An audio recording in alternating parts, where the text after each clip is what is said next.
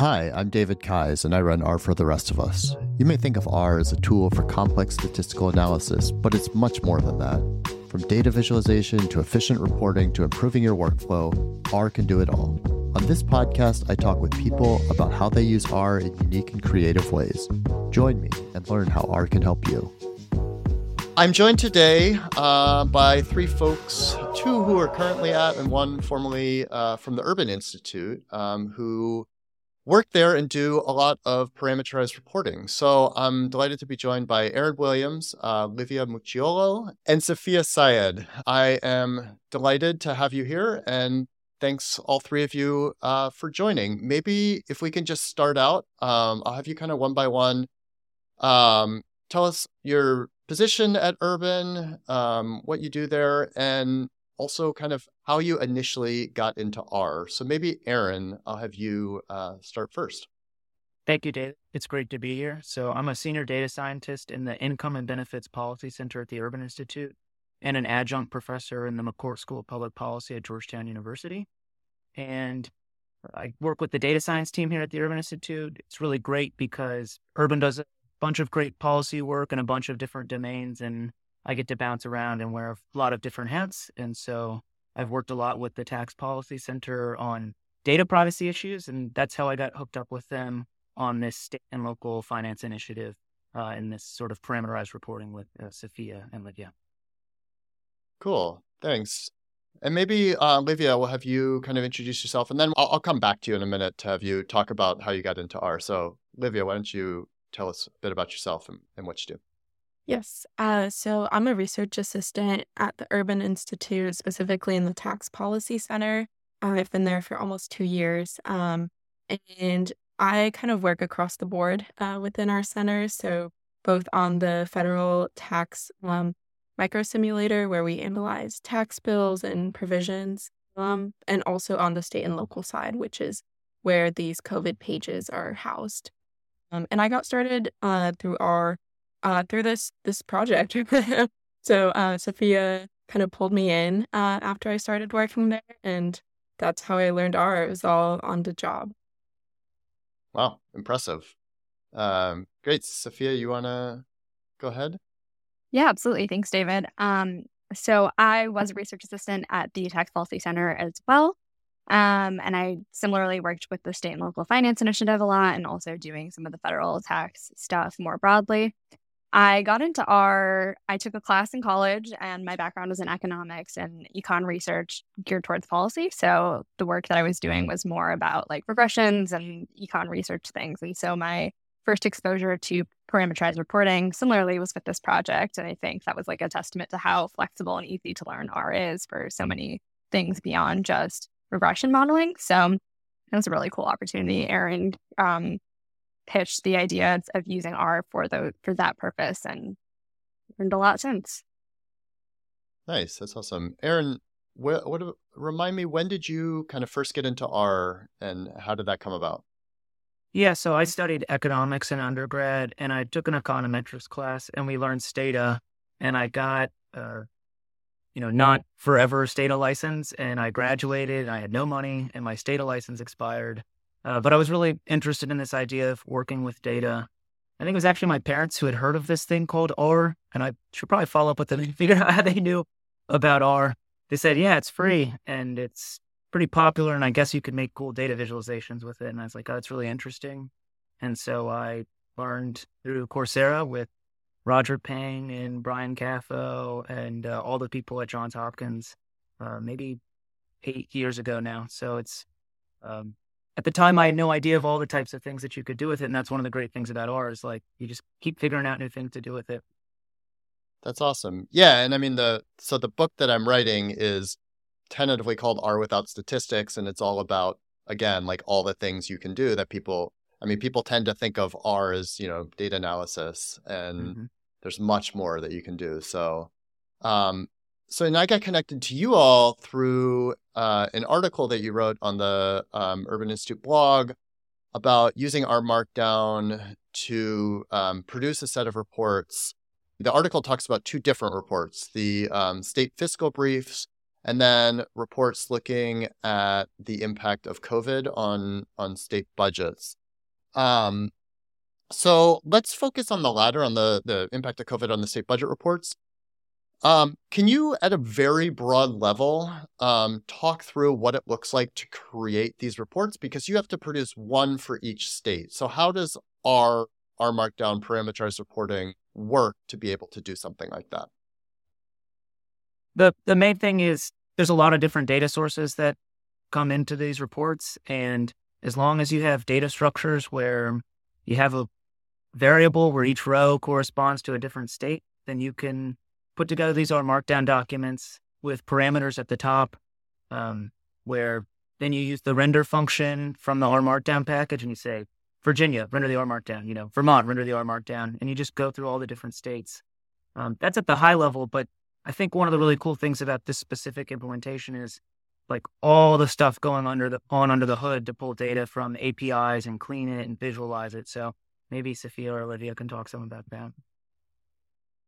Safia, I think you could probably talk more about the process of, you know, how it was created. Because so um, to give some clarity, I joined into this project after the pages were more or less, you know, like ready.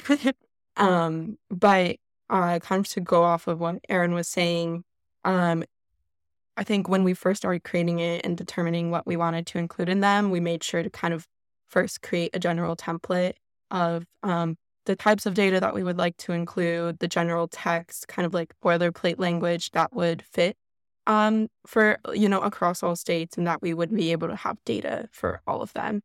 Um, so that was kind of the like first basis of it, and that's I think what allows it to be parameterized. Um, but yeah, and then it's just a matter of like rendering and, and iterating through those scripts. Yeah, and more like at a high level of why why we did what we did and why we used R. I think as the pandemic was starting, a lot of our colleagues were tracking different things that were happening in the states with like unprecedented unemployment insurance claims in one area, and then governors doing different things with regards to lockdowns and different public health mandates. And we suspected that there might be a relationship between what the policy decisions were and what the economics were, and the different relationships between the industrial makeups of states and who are their workers and what their industries are, if they rely on tourism and things like that, and how that might be playing out in terms of unemployment and all these different things. But we needed to bring all that data together in a cohesive way for people to be able to understand how it all fit together. And so R Markdown provided the perfect way to have a cohesive set of information, all feeding in with each state being an observation and having all these different variables and a very clear way to visualize different relationships. So I'm guessing, I mean, tell me if this is wrong, but I'm guessing there are kind of, it sounds like there are three like phases. One is gathering the data. Mm-hmm. Um, and I don't know if you do that like in Uh, R script or like a series of R scripts uh, is what I'm guessing you do. You go out, you gather all that data, wrangle it, get it into consistent formats, save that. Then you have an R Markdown document, which has the parameter at the top. And then you ha- finally have a separate R script file where you actually have the code that renders all of these reports. Is that is that a accurate summary of your overall process? It's exactly right. Okay, cool. Um, so, so when I look at this, all I see is a single website or a single, you know, page on the website. But under the hood, it's actually not that. Like we talked about before, this is actually being served from somewhere else. So talk about the process of serving the content in a, like integrating it within the, the urban website and how that works. So um, through our end, so and by ours I mean uh, mine, Safia, or Aaron's end, um, we would um, basically, you know, render these files, and we would um, create H T M L outputs. Um, and so once those are created for each individual state, um, we would then send it off to our comms team at Urban, and they would pull in the H T M L files and upload it to the actual page on the website. So that step I truly do not know how that happens, um, but we use GitHub to kind of uh, track our changes and also to send um, these updated H T M Ls to the people that then upload it. Um, is that kind of what you were asking? Or yeah, and even so, my understanding from reading your article is the state fiscal briefs. You actually, so for example, if I click on Oregon, say, you actually copied the H T M L into the C M S from the, the rendered reports. Whereas with this, I mean, and I can even look at the the code to see, but I um, I think I checked this before. Um, you actually have, yeah, an iframe here where you are serving this. Um, it doesn't actually look like it, this isn't necessarily directly from GitHub. I'm guessing you then somehow push these from GitHub, or um, is that right? To somewhere on the Urban website.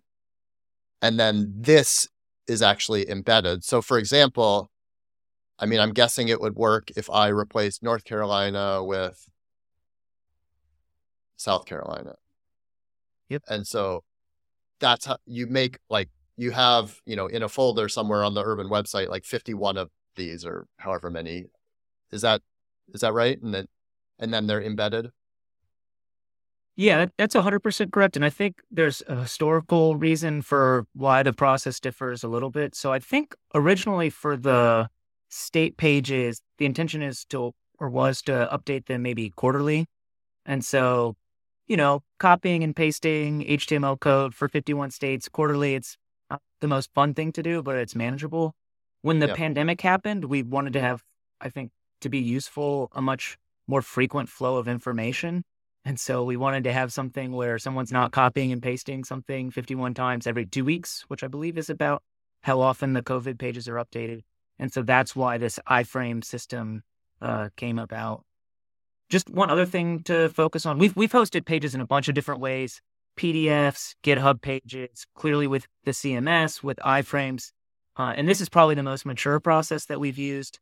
In this case, it's actually pulling in all of the C S S from the like urban dot org. So if the C M, if the, sorry, the C S S evolves on the Urban end, um, the pages should evolve to keep up with that. And so when Safia was developing um, these pages and I was helping her, you know, we tried to basically emulate the C S S in our studio to match the Urban website.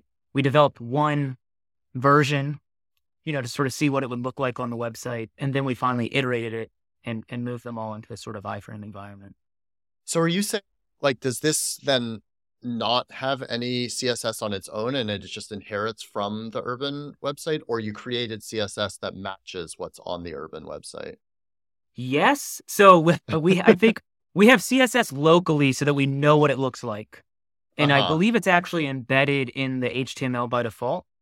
We have okay. a script that we run that's called trim H T M L. So, you know, okay. you, you knit your document and it's, you know, ten thousand lines of H T M L code with C S S and JavaScript all right, jumbled right. in there. And basically this trim H T M L function goes in and says, give me exactly lines one oh eight to eight thousand seven hundred forty-nine, because that's all that, you know, our communications team wants. That's what we give to them. And then sort of everything else is then handled by the urban dot org website. Gotcha. Oh, and I think it's cool. I mean, it, So, so your output for, when you are working in R Markdown, what's is the output format? Just straight H T M L document, or is it like H T M L fragment, or what's the what's the output in the YAML? Do you know? Oh, it's just H T M L document. Yeah. Okay. Yeah. Uh, That's because we you... want it. We want it to look pretty when we're looking at it. Sure, sure. And then we chop it down to be ugly, and then the website makes it like pretty again. Makes it pretty again. Yeah. Um. I mean, that's really interesting, too, because it just shows like a, a way, you know, that you can use R to both generate all these reports, but also, uh, you know, like you said, you have a function, the trim H T M L function, which gets rid of all the excess, which is not, you know, again, if people are thinking about R as data analysis, um, you're showing a way that you can automate this process that goes way beyond, you know, the kind of data analysis that I think people associate with R. Um, are there other parts of this process that you think are um, kind of interesting or, or that we should highlight?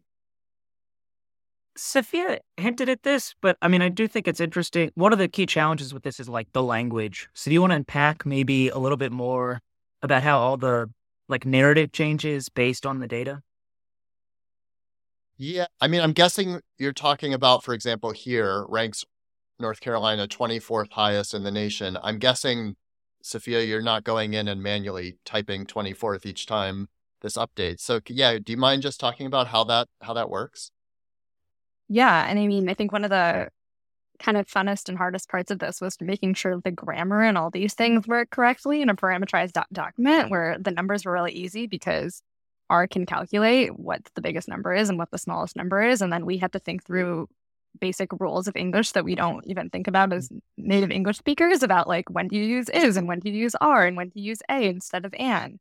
And so those were all things that we mostly embedded with like if else's in terms of if whether numbers were plural or not. With the twenty-fourth, we had a North Carolina being the twenty-fourth highest in the nation with COVID cases. We had a ranking where we were calculating based on the daily COVID cases from the C D C, and then we could just populate. And then again, we had to, the whether it would be twenty-fourth or thirty-second or whatever were things that we had to think about as um, just grammar rules, and programming that into R was kind of weird challenge. So, yeah. So did you have like a data frame that says, you know, in one column it's like rank, and in the next column it's like, I don't know what you even call that, like it, uh, whatever it's called, like rank order, like the twenty-fourth basically. So it would be, you know, in that row it'd be twenty-four, and then the next column would be twenty-fourth, and then you use that to to put that text in. Is that how it worked?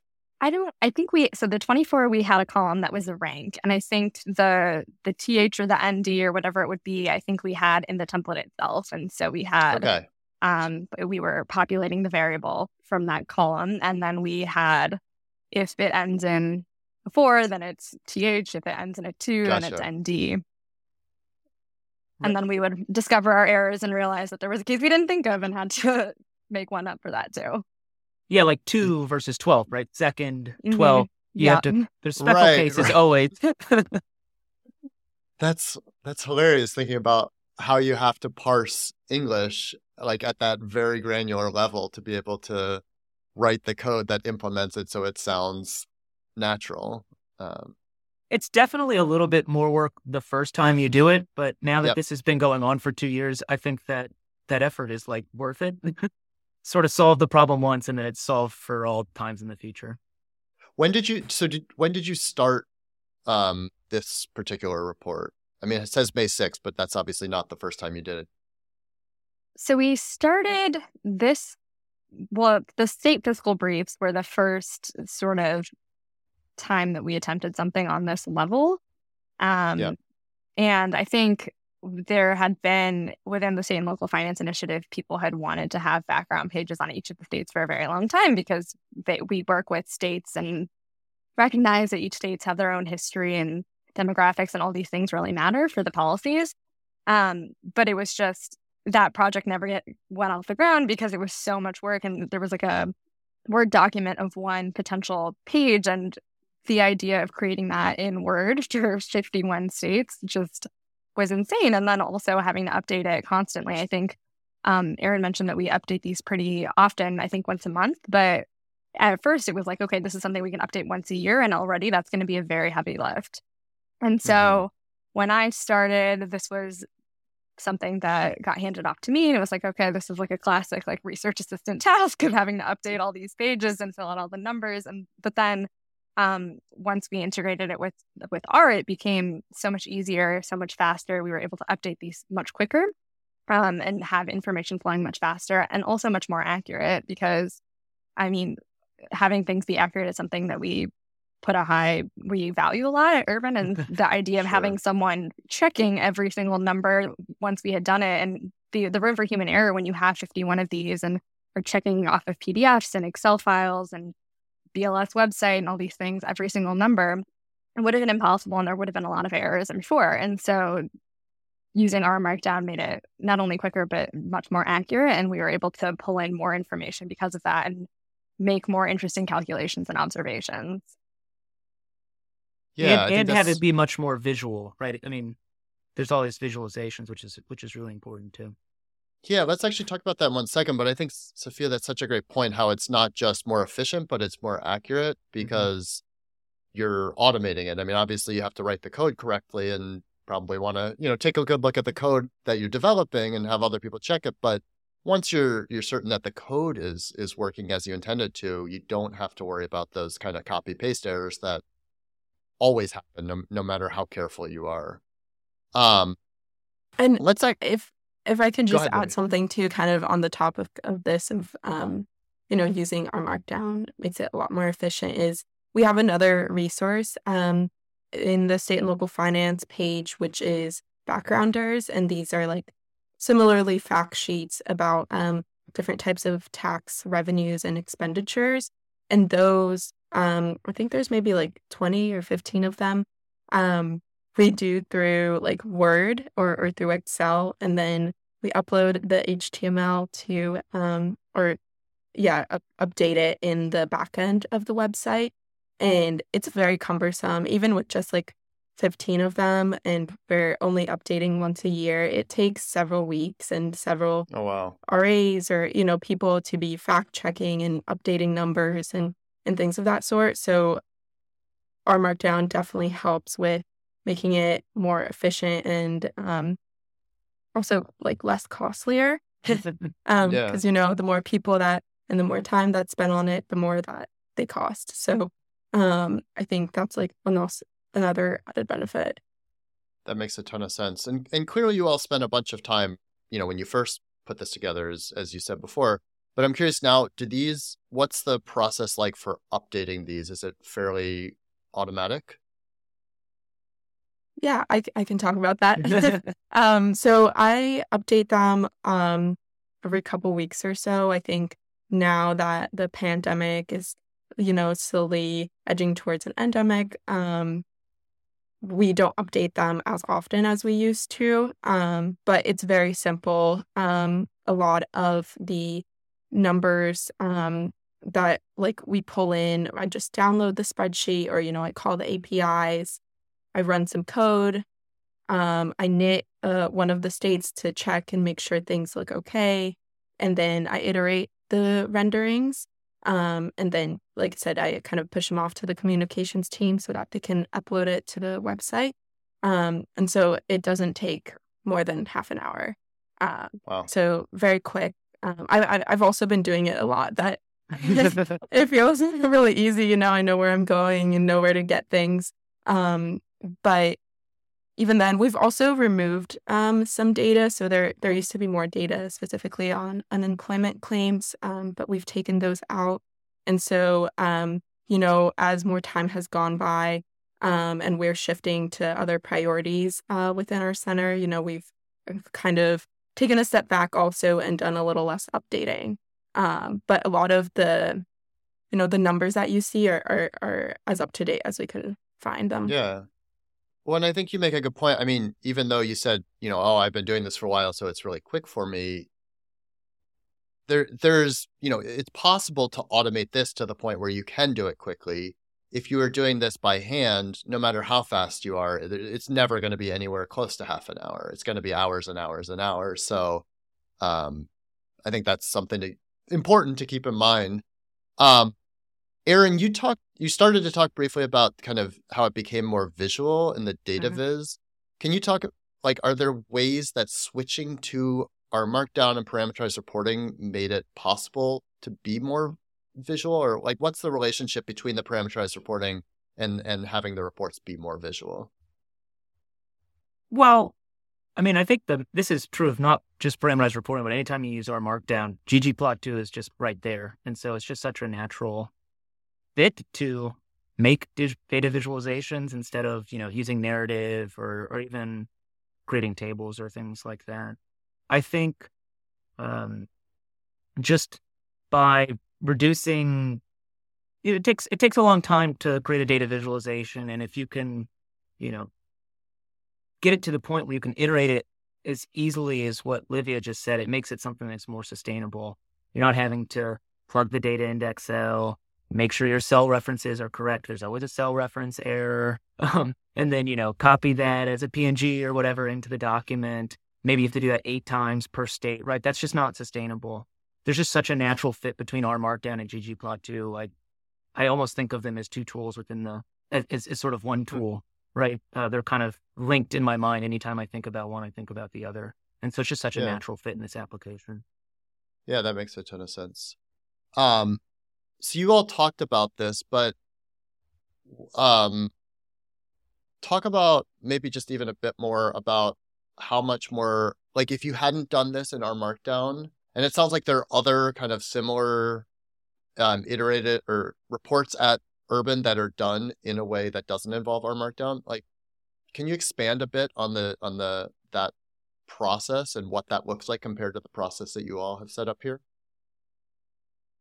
I can talk about that. And Safia, feel free to chime in because I know you've done work on the backgrounders before too. Um, but yeah, this other um, um, resource or product that uh, I was speaking about, um, you know, we pull in data yearly from the Census of Governments um, and relating to, um, like I mentioned, tax revenues and, and um, different sources of tax expenditures too. And um, it's very time intensive. And so we have kind of assign a person per backgrounder, and then they have to go in and update all of the charts and um, if there's any tables or graphs. Um, and so pulling in the data, um, you know, from the Census of Governments dashboard that um, we have, and then uh, adding it to Excel and kind of updating it. Um, and then also updating the text and, you know, where certain numbers are referenced.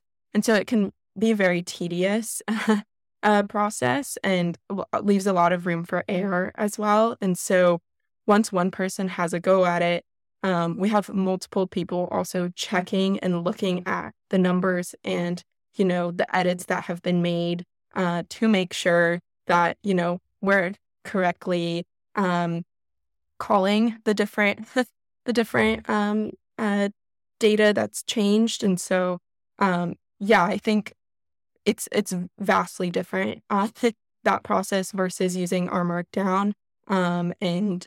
Like I said, requires a lot more people and a lot more time. And even then, like, it has to go through multiple rounds of editing to make sure that we have everything correct. And and even then, we still can catch mistakes um, later on. And so I think it it's it's just a lot easier with R Markdown. I think there's a, um uh you know, upfront, there's a lot more uh, labor and time that's put into it because you're, you know, writing all the code, you're cleaning out the data, so that you have everything that you need.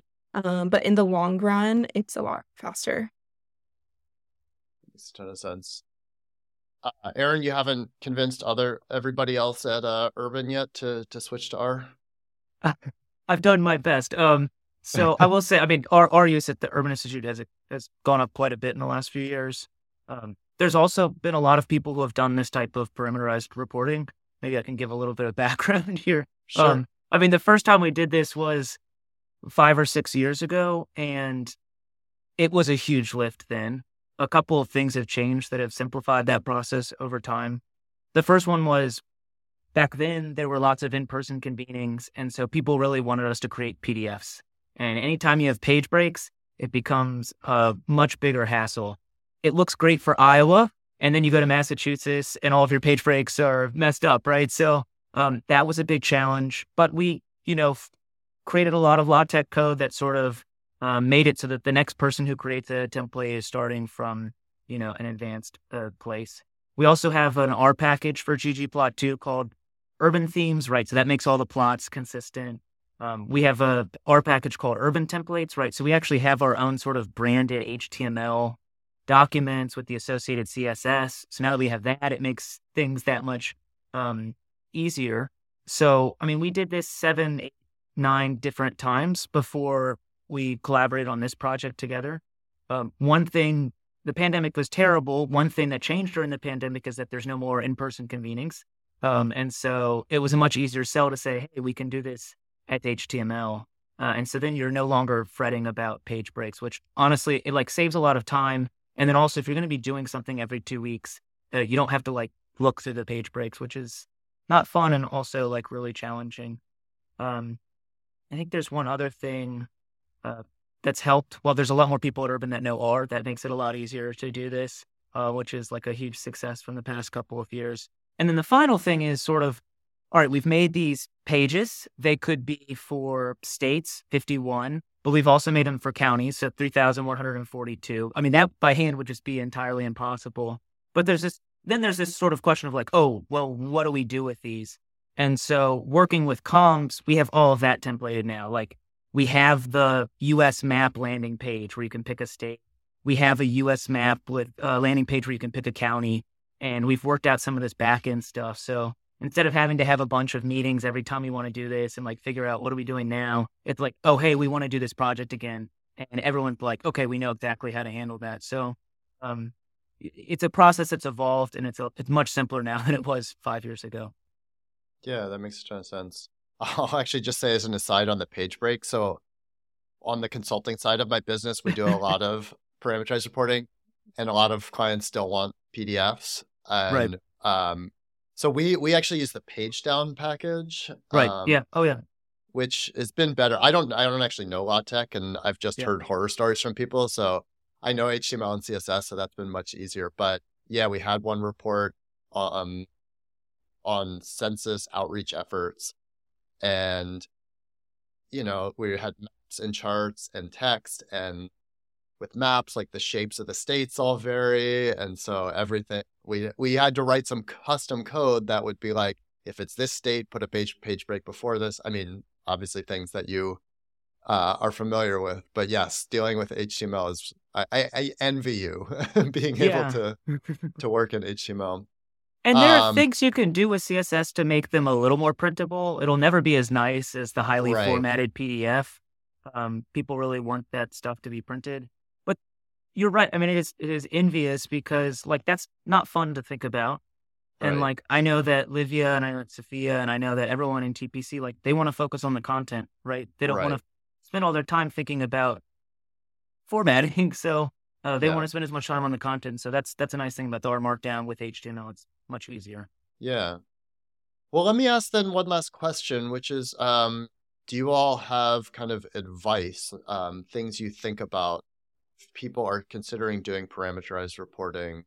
I mean, just as an example, I my my general advice for people is typically keep your data visualization simple, because if you if they get too complex or if you have too many annotations, you just don't know what it's going to look like when you mm-hmm. iterate it fifty or one hundred times or whatever. Anyway, I'm curious if you all, having done this for a while now, have things that you've come to realize are kind of best practices when doing parameterized reporting. Well, one thing I, I don't think we've talked a lot about is kind of uh, making sure that you're aware of exceptions. Um, and in the state pages, uh, one really big one, for example, is Washington, D C. So technically not a state, but we include it uh, as a part of our pages. So there's fifty-one in total. And that, because D C, you know, it's not, the state isn't just North Carolina, it's, we reference it as the District of Columbia.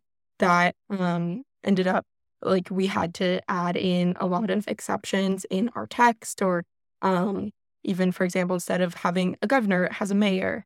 Um, and so I think that's really important when you're kind of figuring out a project that you want to use. Um, parameterization is to think of, okay, are there going to be a lot of exceptions, you know, or is it only few? How is it going to impact the data that I want to use or the text that I want to have? Um, because that's like a big source of Um, our Markdown file is is a pretty long file, um, right? Because they're they're in certain aspects of a budget or um, data that they release. You know, there are these exceptions as well. That makes a ton of sense. Aaron, Safia, anything you'd add? Uh, definitely. So, I mean, the first thing is for any parameter that you have. Um, Definitely try sort of the shortest value and the longest value. So look at Iowa, look at the District of Columbia or Massachusetts, right? Even when you don't have page breaks, titles can get clipped in data visualizations and things like that. We work a lot with people who aren't R programmers, so you always have to sort of be the translator between their vision and sort of what gets implemented. So definitely have the people who are coming up with what the design is going to be try and sort of create a static image of what they want things to look like. I find it's a lot easier to sort of implement a well-defined vision than it is to kind of endlessly tinker with a vision. And then when you're collaborating with someone else, some things are really easy and seem like they're easy. Some things are really hard and seem like they're hard. And then some things seem like they should be really easy, but are really hard. And so it's a conversation with the people that you're working with that may not understand everything that goes into creating the fact sheets, and just being like, how much are you wed to this one specific idea? Because it's going to be really hard. And they're always like a little surprised by that. But then more times they're like often surprised by like, oh, that part was like really easy and I thought it would be really hard. So, you know, take the wins when you can, and then try to, you know, avoid the really challenging things when you can. That makes a ton of sense. Safia, anything you'd add? Sure. I mean, I think the part of parameterized reporting is the idea of copy pasting the same thing over and over. So I would think in trying to think of your vision is like, what What am I copying, copying and pasting, and what what are the themes throughout, and what are the things that make each page distinct? And that sort of helped us think through what the template's going to look like and what the commonalities are, and where, mm. as Livia said, we want to carve out these exceptions and highlight important differences. And that really helped us figure out the structure, helped us figure out how to market the whole set of pages together. Yeah, and I think that I just want to piggyback on one thing there, right? Because I mentioned kind of draw out a picture of what you want it to be like. And then I often encourage people to like take a highlighter and highlight every single thing they think would change, or as Safia said, sort of copy and paste.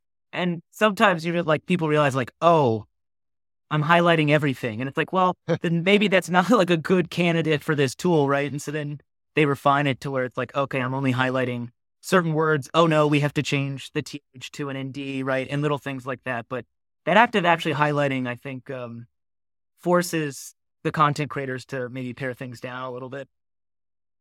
That's, that is great advice. I'm thinking about that for the next time I'm working with a client who wants to do some kind of parameterized reporting. So, um, great. Well, thanks, uh, all three of you. I really appreciate you taking the time to chat, and uh, look forward to sharing, sharing this with uh, people to help them learn more about parameterized reporting.